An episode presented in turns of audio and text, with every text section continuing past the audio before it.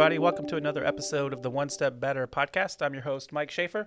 And with me today, we're going to talk through a topic that is near and dear uh, to our hearts here at Patrick Accounting and Works. Really, it's something that we have uh, had to deal with a lot recently, and that is hiring new employees.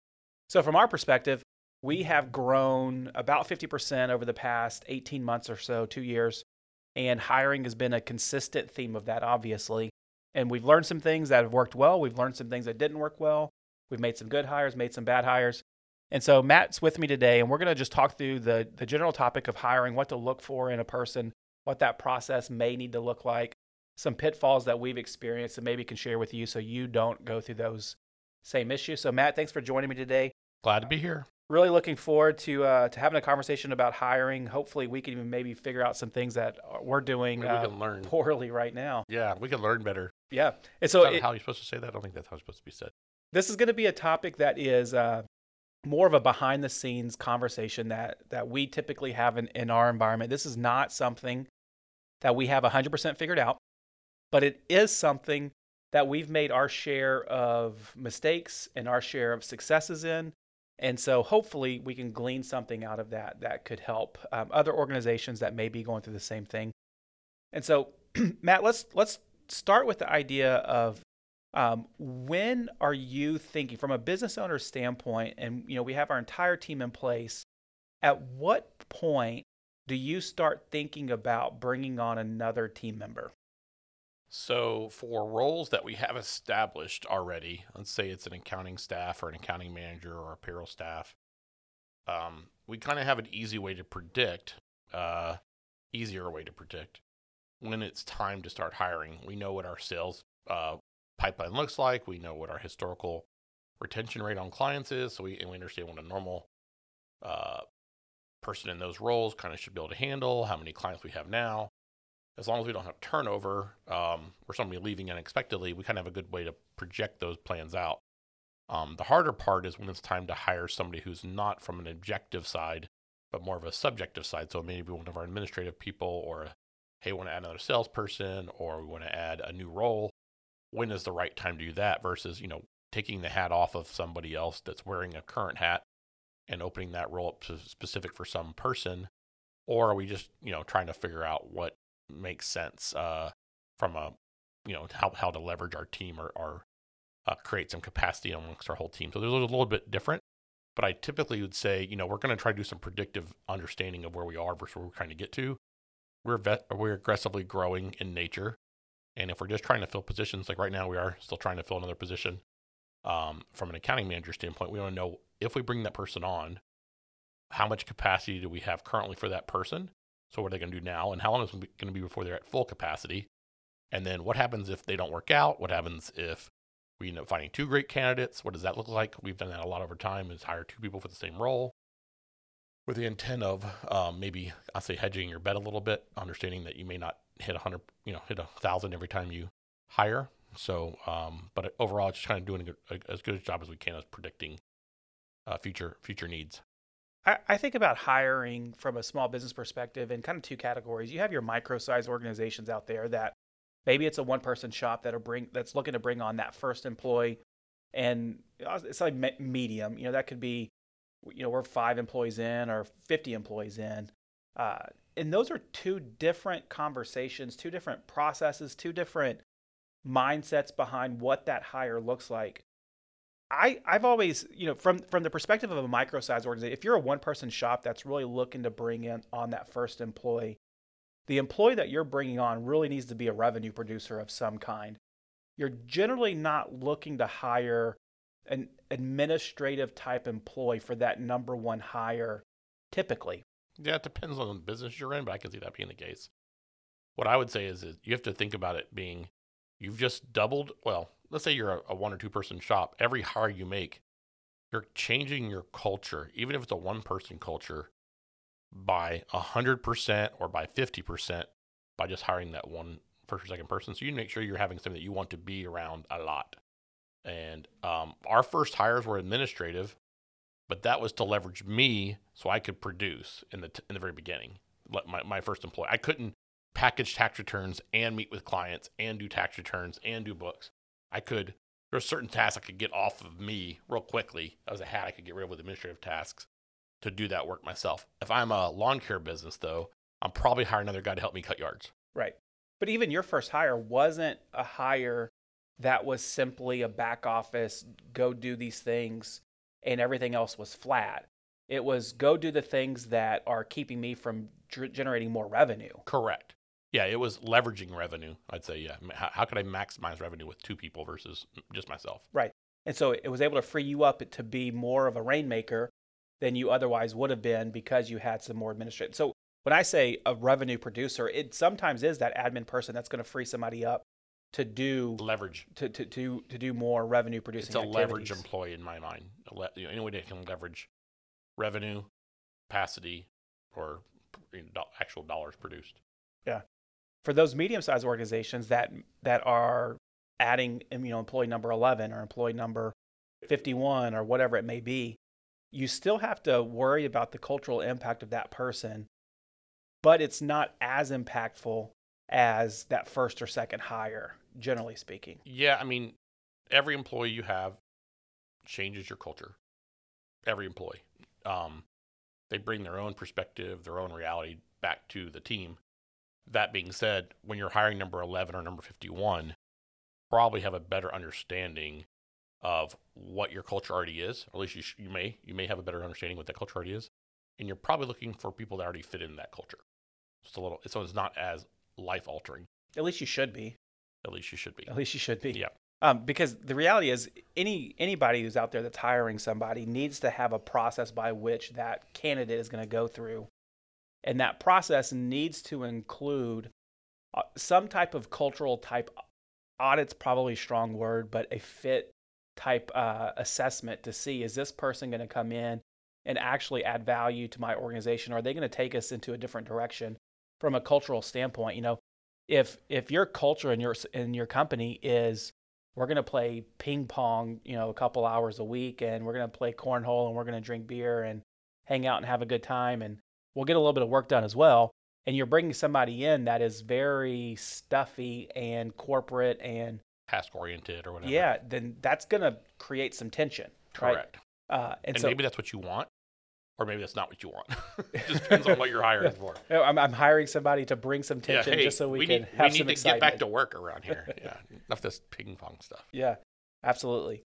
What I think of as intentionality. So you know, as we're hiring, it's you know what what I think it's it's it's being intentional with the person you're trying to find, the role you're trying to fill, the characteristics you want, and you're being strategic um, minded um, on where you want to head. Don't you shouldn't be like a lot of businesses. I think smaller and also small businesses probably have this case, but also I mean there's a lot of large businesses that have a hard time finding people. It's you kind of hire what's available, not necessarily what's the best fit. Yeah, and that you can run into some issues going down that road. Well, I know we've talked a lot about through the history of, of, of our company, the need to hire somebody can sometimes outpace the ability to find the right person. And, uh, you know, nine times out of 10, filling that role at some point can come back and bite you in the butt. It does. Um, you know, I think of, I'm thinking of a couple clients right now. You know, we have restaurants right now, they're having a hard time getting people back to work. Um, I'm assuming they're probably a little bit open, a larger funnel, or a lot of uh, their their intake is a little bit broader than it used to be when the market is, you know, super tight and they need they know they need one person. They're they're okay right now staffed. So it just depends on the what they're trying to fill. But if you desperately need a cook for a Friday night shift and you don't have one, the guy that can cook is or the lady who can cook is going to get hired, regardless of how they fit in your culture a lot of times. And so I think that's part of the, you know, we're in a very different position right now than other businesses were. If, if, we're hiring, we're very hiring very much on the strategic side, not on the I have to have somebody to do this job. I can't get my work done. Thank God. But we have had that in the past. So it, it does, you know, you tend to put try to put a square peg in a round hole sometimes, and that's not not a great fit for anybody. Yeah, and it's really important to, to know what those key indicators are that it's time to add a new person or time to start thinking about adding a new person far enough in from in advance to be able to say, I'm not going to find myself in a position to where I have to hire out of desperation. and bring in somebody who, in your example, they can cook really well, and that's all I need right now. But they're a jerk, and no one wants to be around them, and they're not real reliable. They don't show up to work every day. You know, those kind of things to matter. Right.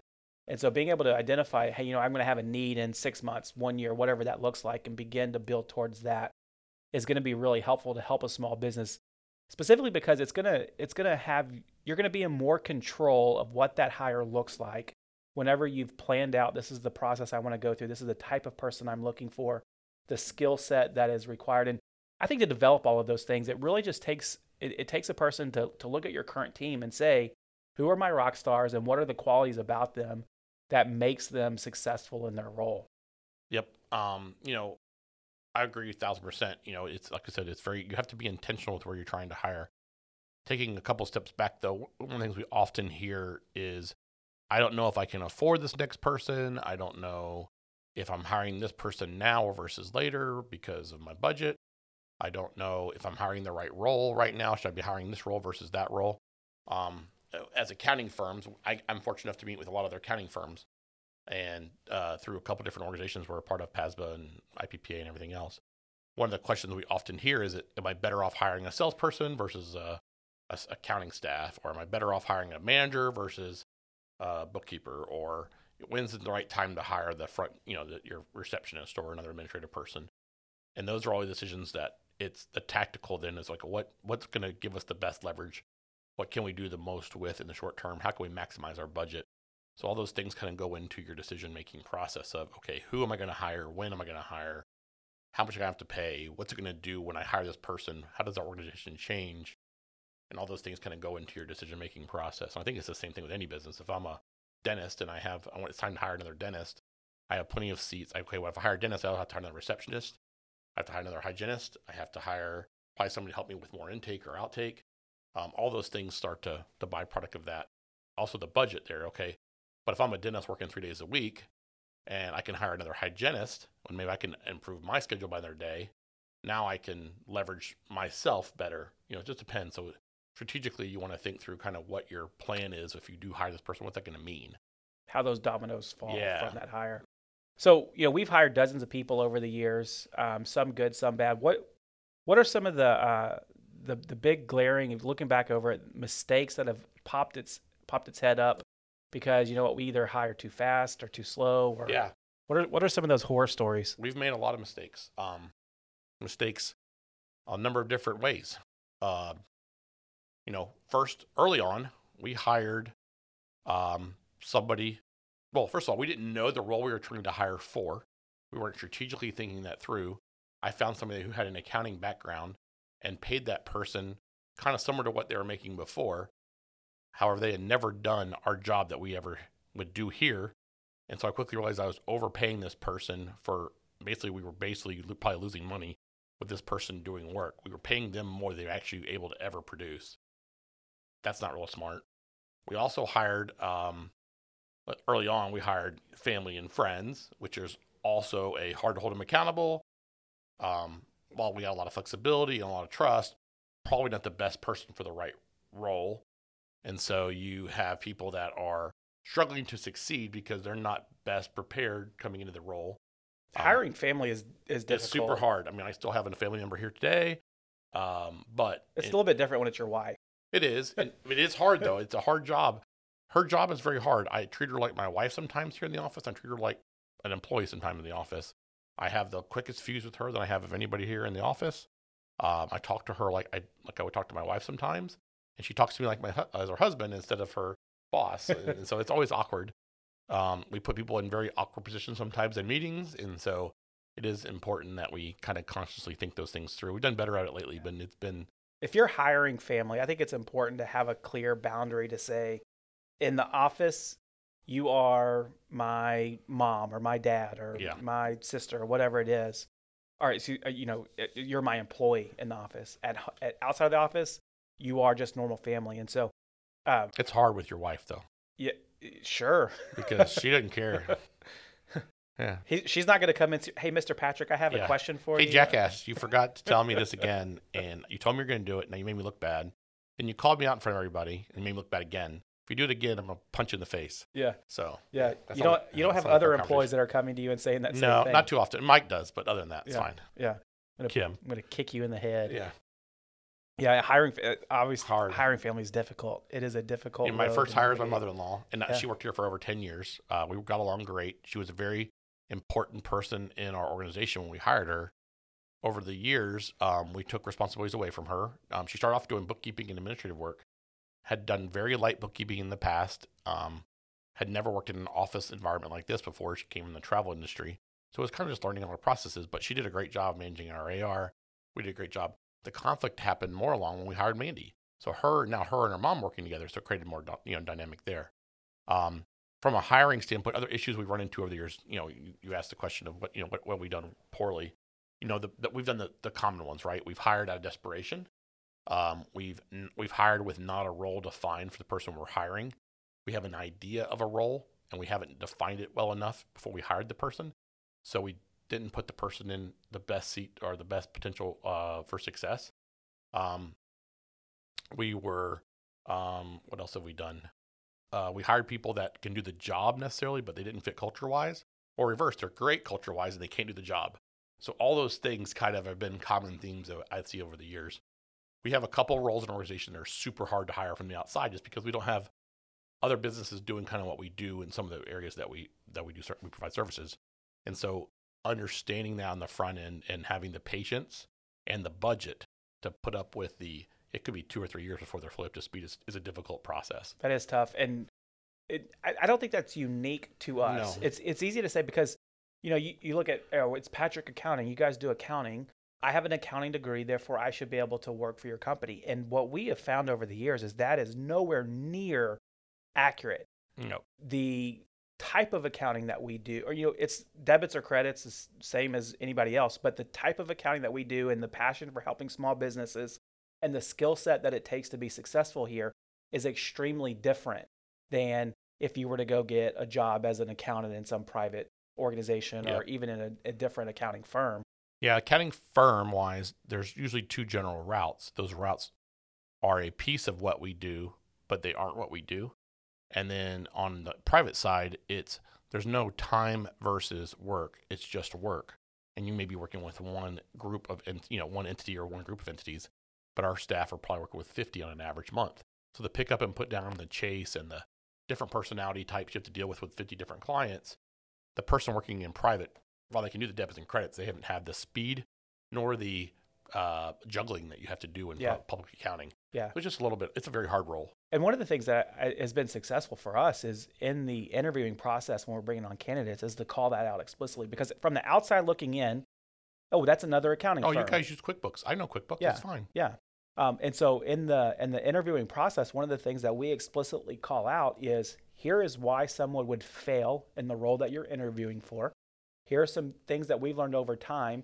What you think this job is is not what it actually is. So let's paint a true picture of what it is in order to help that candidate understand what they're getting into a little bit on the front end. And the reality is that's you know we talk about that from our perspective because that is what we're used to, but that's true for every other small business out there if you're i don't i mean think mcdonald's and, and wendy's right they're two very different companies mcdonald's and chick-fil-a two very different companies but at the end of the day it's a fast food. food place right? Right. and so the every single organization has things that are specific to them from their culture from their processes what they do their product even that is going to make that unique and it's very important for small businesses in the in the hiring interviewing uh, arena to understand what is unique about them and explain that to the people coming in because it's going to align make make that that conversation better aligned to the true success of that candidate if they do ever make it. Yeah, I mean, in our world, you know, part of the things we've realized over the time was we, like you said earlier, was we've kind of identified people that have been super successful here. So we want to try to find those same skill sets in others as we're interviewing, um, knowing that there's certain things we can teach or certain things that you just have to be able to be good at the day you walk in. But also there's certain characteristics that tell us you're going to be successful here right off the get go. You know, we have a couple, you know, in each role, like you know these if you do these things and you have these characteristics in nature you're probably going to be pretty successful doing what we ask you to do or what you need to do here if you don't have these things this is where you have to overcome it it's really and it can be a big big hurdle to overcome sometimes, and and it can be a deal breaker in the long term if they can't, because you know if they can't, they, there's some things we have to be able to do in our roles here that just, you know, it comes out of really apparent really quick. And one of those things that we've really keyed in on about uh, probably about two years ago or so now is the idea of having some framework in place for every single candidate that comes through our door in any position whatsoever. It doesn't matter. They're looking. We're looking for three things specifically, and, and we've talked about it on the podcast before and social media. We've shared a lot of content on this, but it's the idea that we're looking for candidates that are hungry, humble, and smart. Yep. The idea that somewhat somebody is hungry means simply that they're going to come to work and they're going to work hard. They know what a hard day's work looks like, and they're going to chase that to the nth degree. They're not afraid to get their hands dirty and figure things out. Yeah, hungry is a big one. Um, you know, their desire to want to do things better, want to be better themselves. Um, uh, they want to keep being inquisitive, asking lots of questions.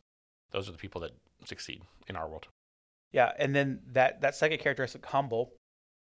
One of our core values is team first, and this is where humility of an individual really shines. Um, it you know it kind of fits into all of our core values, but specifically that team first one is where we start to see someone who has a, a level of humility about them, really understands to to the idea of helping the team succeed. Sometimes means I don't get called out as an individual. What humble does not mean and this is something that we have to fight consistently in the hiring process is humble does not necessarily mean that you're not confident in your abilities You're Not meek. that you're not yeah it's i just understand that the world doesn't revolve around me that i'm part of a bigger picture it revolves around me. Yeah It doesn't, no. until mandy comes in here Yes, and Mandy kicks you in the fixes it. face No, honestly, it is. It. I find this to be the one. I probably this is the, in my world, I look at this as the number one value they have to have here.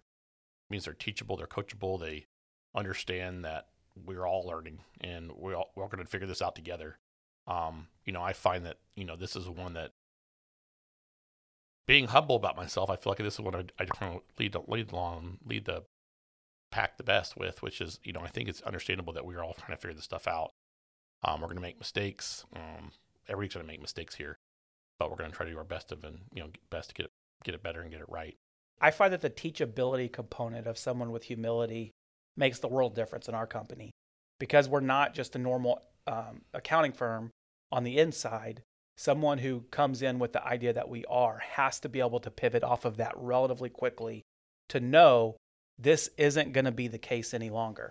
And so they have to adjust their skill set, adjust their um, work product, all of those types of things in order to actually fit into what we're doing. And if they have that level of humility that where they're teachable, it's going to be more beneficial for that person. Absolutely. That last one is I, I always think this is kind of your favorite one to talk about is Yeah. the idea of smarts. Yep.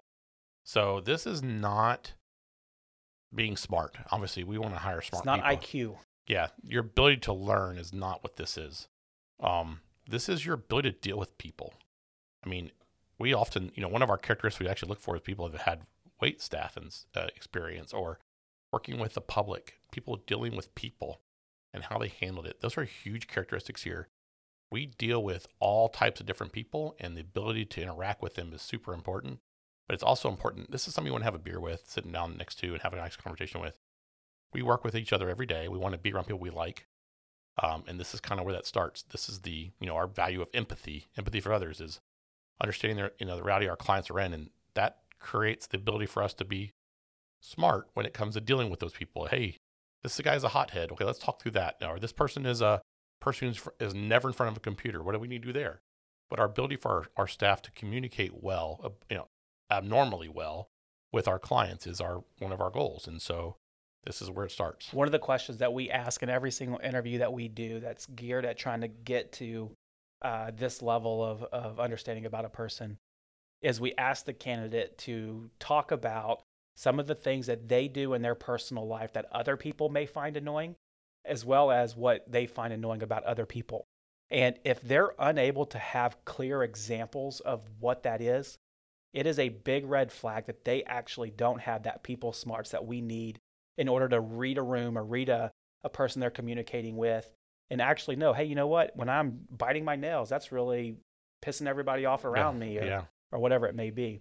Chewing ice, right? yeah. Isn't that one people have around here? Chew, don't Singing chew ice. out loud That's in a Kim's. closed Don't office chew- space. Yeah, singing or yeah. All- Hey, you know you're not. things. Yeah, all those things. Um, that is, you know, is one of those big. It's a big characteristic of of us being successful. We also have obviously detailed characteristics for each role. So it may be, hey, your ability to be, you know, dig into puzzles, or, um, are you know, how are you with the time and time balance or work life balance and all this. We want to know those characteristics of that make our people successful. Yeah, But just to give you guys a- an idea of what our process looks like, is we have a whenever you're applying for a job here, we have some assessment type uh, of tests that go out that a, a person is going to do on the front end. From there, they're going to meet with uh, normally Caitlin with our uh, who kind of handles all of our hiring and recruiting, and it's more of a cultural fit. Um, She's our does this- first is that first screener. Yep. And then from there, we have a group interview round where we're looking at four things and, and judging a person based on four things. It's hungry, humble, smart. And then the fourth one that we don't talk about that is more job specific is competence. Can Yeah. you, you know, do we think you can actually do the job? And, uh, and, and inside of that competence piece is where we are getting into this role needs to have these skills. And so it's crucially important that you have an understanding of what is successful in each role and how we can find those people. But what we found to be um, true is that the hungry, humble, smart component of that must be met across the board in Yep. every role that we're filling.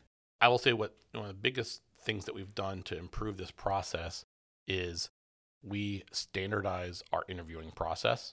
We also standardize our interviewing questions. We standardize the we have a scoring sheet so we have a way to know objectively, you know, how each person graded them as opposed to I liked them, they're great. They were really nice to me. I I, I didn't ask them any questions, but they were friendly and they smiled and they talked to me. We talked about baseball the whole time or whatever. The next thing I know, I'm like, yeah, I love this person. I'm like, they don't know anything about accounting. Yeah. And we didn't find that out until after I've hired them and I paid them for a while. I went, yeah, this isn't working. So this was our, you know, for our first stumbling block was, you know, getting a objective set of rules to hire people by. We still bastardize that sometimes, um, but we're trying to not do that as frequently as possible. Uh, we get recruiters involved. That kind of changes our sequence a little bit. Um, we get referrals from people that kind of changes our sequence a little bit. But the reality is, is we should follow our process every single Yeah. time. And it's it's funny, you know, we can point back to different people that didn't go through that same process for whatever reason. Yep. Um, there's always somebody so, at some point down the road. It's like, man, I wish we would have followed our process because Yep. we could have found that out or that out or that out. Um, the other thing I'll say is, you know, you, you mentioned you, you need a process to go through, whether whatever that looks like, and that needs to be consistent across the board. Um, we need to get other people involved. The more people that are looking at our candidates and talking to them, the more input and feedback you're going to get on that person. We're not looking for consensus. We're looking for information. Where are the blind spots in the hiring process that I don't know about a specific candidate? And the last thing I'll say is it's been it's been good for us because we've been forced to slow down a little bit. Yep. We do not push people through our hiring process at a fast pace anymore. We've we have done that in the past and, and been burned from it. But for the most part now, that is a slow process for us. We have Yeah. multiple rounds of interviews, assessments, where we want to understand a person on what is their level and ability f- from a professional standpoint, but that cultural piece of we're adding another person to our team, Yep. especially because of our growth over the past 18 months, two years, specifically on our team. This has been extremely helpful Correct. for us to get as many people involved in that process. And that takes time. It does. And I think what it really does for us too is it lets us be sure that we're going to hire somebody who's an ideal fit. Um, we also never turn off the faucet of recruiting, which allowed us to kind of be pickier with, and we're not hiring out of desperation. We flipped it finally. I'd say we flipped it in the last two years as far as hiring on the back side of, of needing them as opposed to on the front side. And that helps us a lot more with the, all right, this isn't an ideal fit. It just, it's just not we're going to keep looking.